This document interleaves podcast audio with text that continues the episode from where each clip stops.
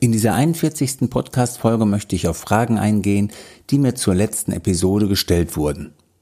Unter anderem ging es um die Frage, ob ein Kuss eine Zahnfleischerkrankung übertragen kann. Viel Spaß dabei!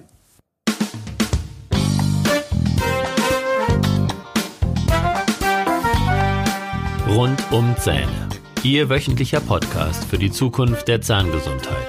Mit modernster Technologie und wegweisenden Behandlungsmethoden für die Lebensfreude von morgen.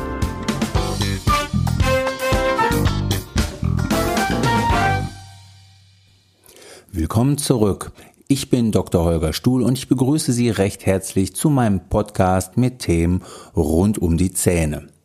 Ja, kann ich durch einen Kuss eine Zahnfleischerkrankung bekommen?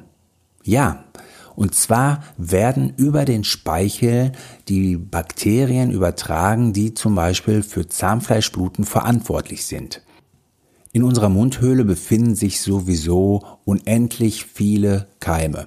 Das macht aber nichts, weil der Körper zum einen den ein oder anderen äh, Bakterienstamm auch tatsächlich braucht und sich meistens in diesem Mundmilieu alles im Gleichgewicht befindet.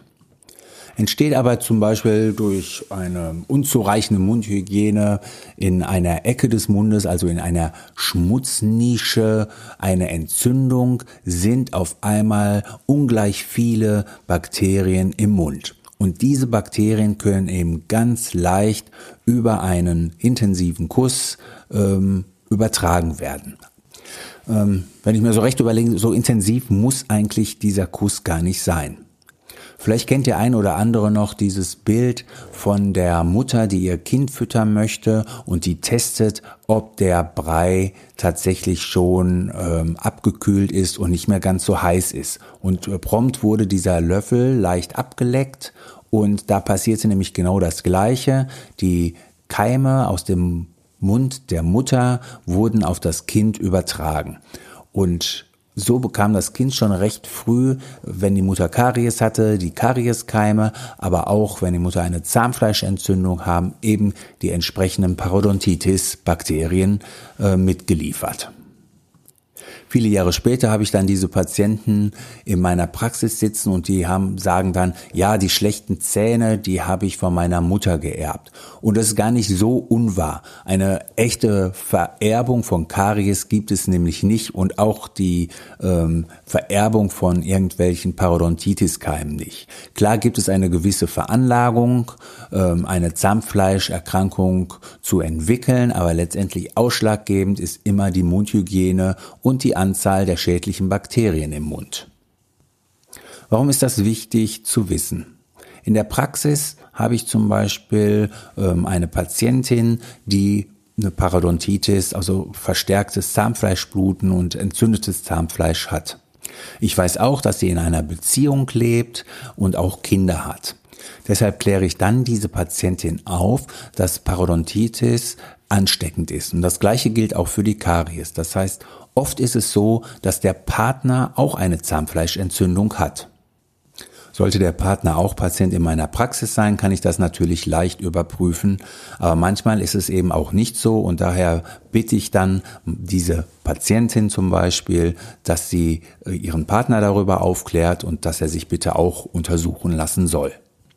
Viel wichtiger ist natürlich auch noch, dass man diese Krankheit nicht auf seine Kinder überträgt, indem man ihnen ähm, einen Kuss gibt oder den äh, womöglich noch den Breilöffel ableckt. Eine weitere Frage war, kann ich von einer Parodontitis, also von einer Zahnfleischerkrankung sterben?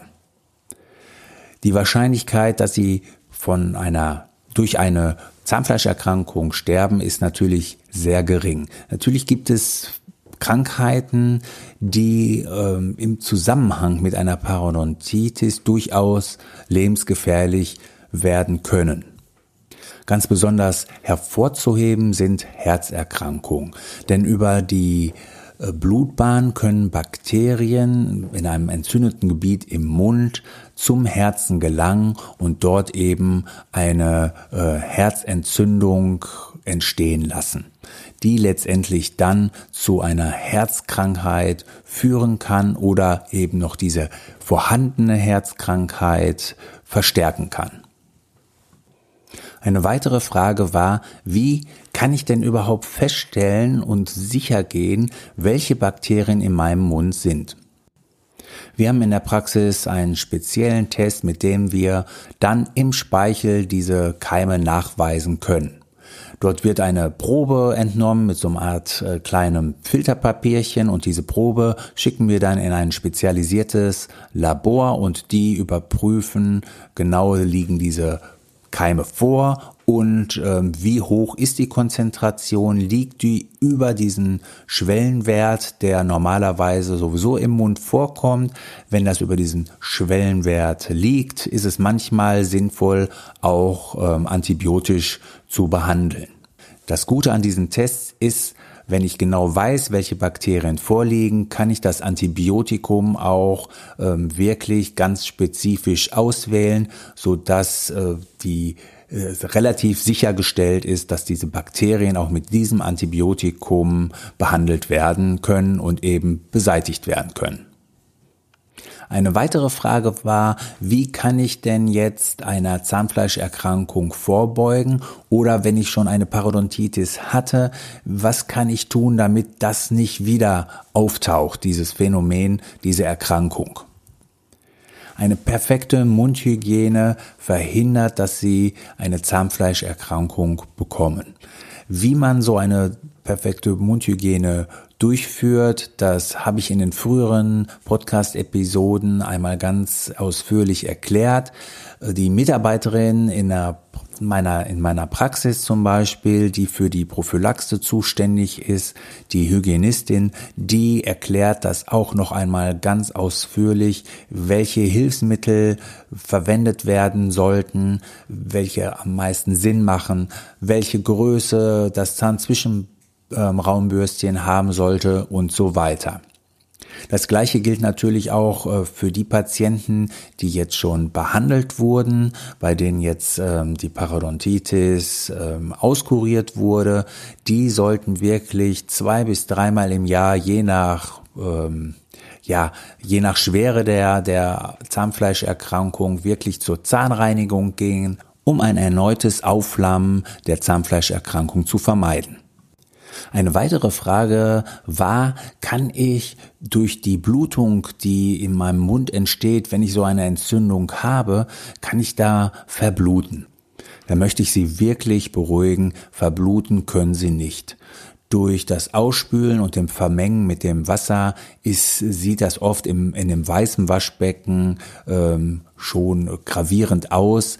Es ist natürlich nicht gut, wenn es blutet aber verbluten können sie definitiv nicht.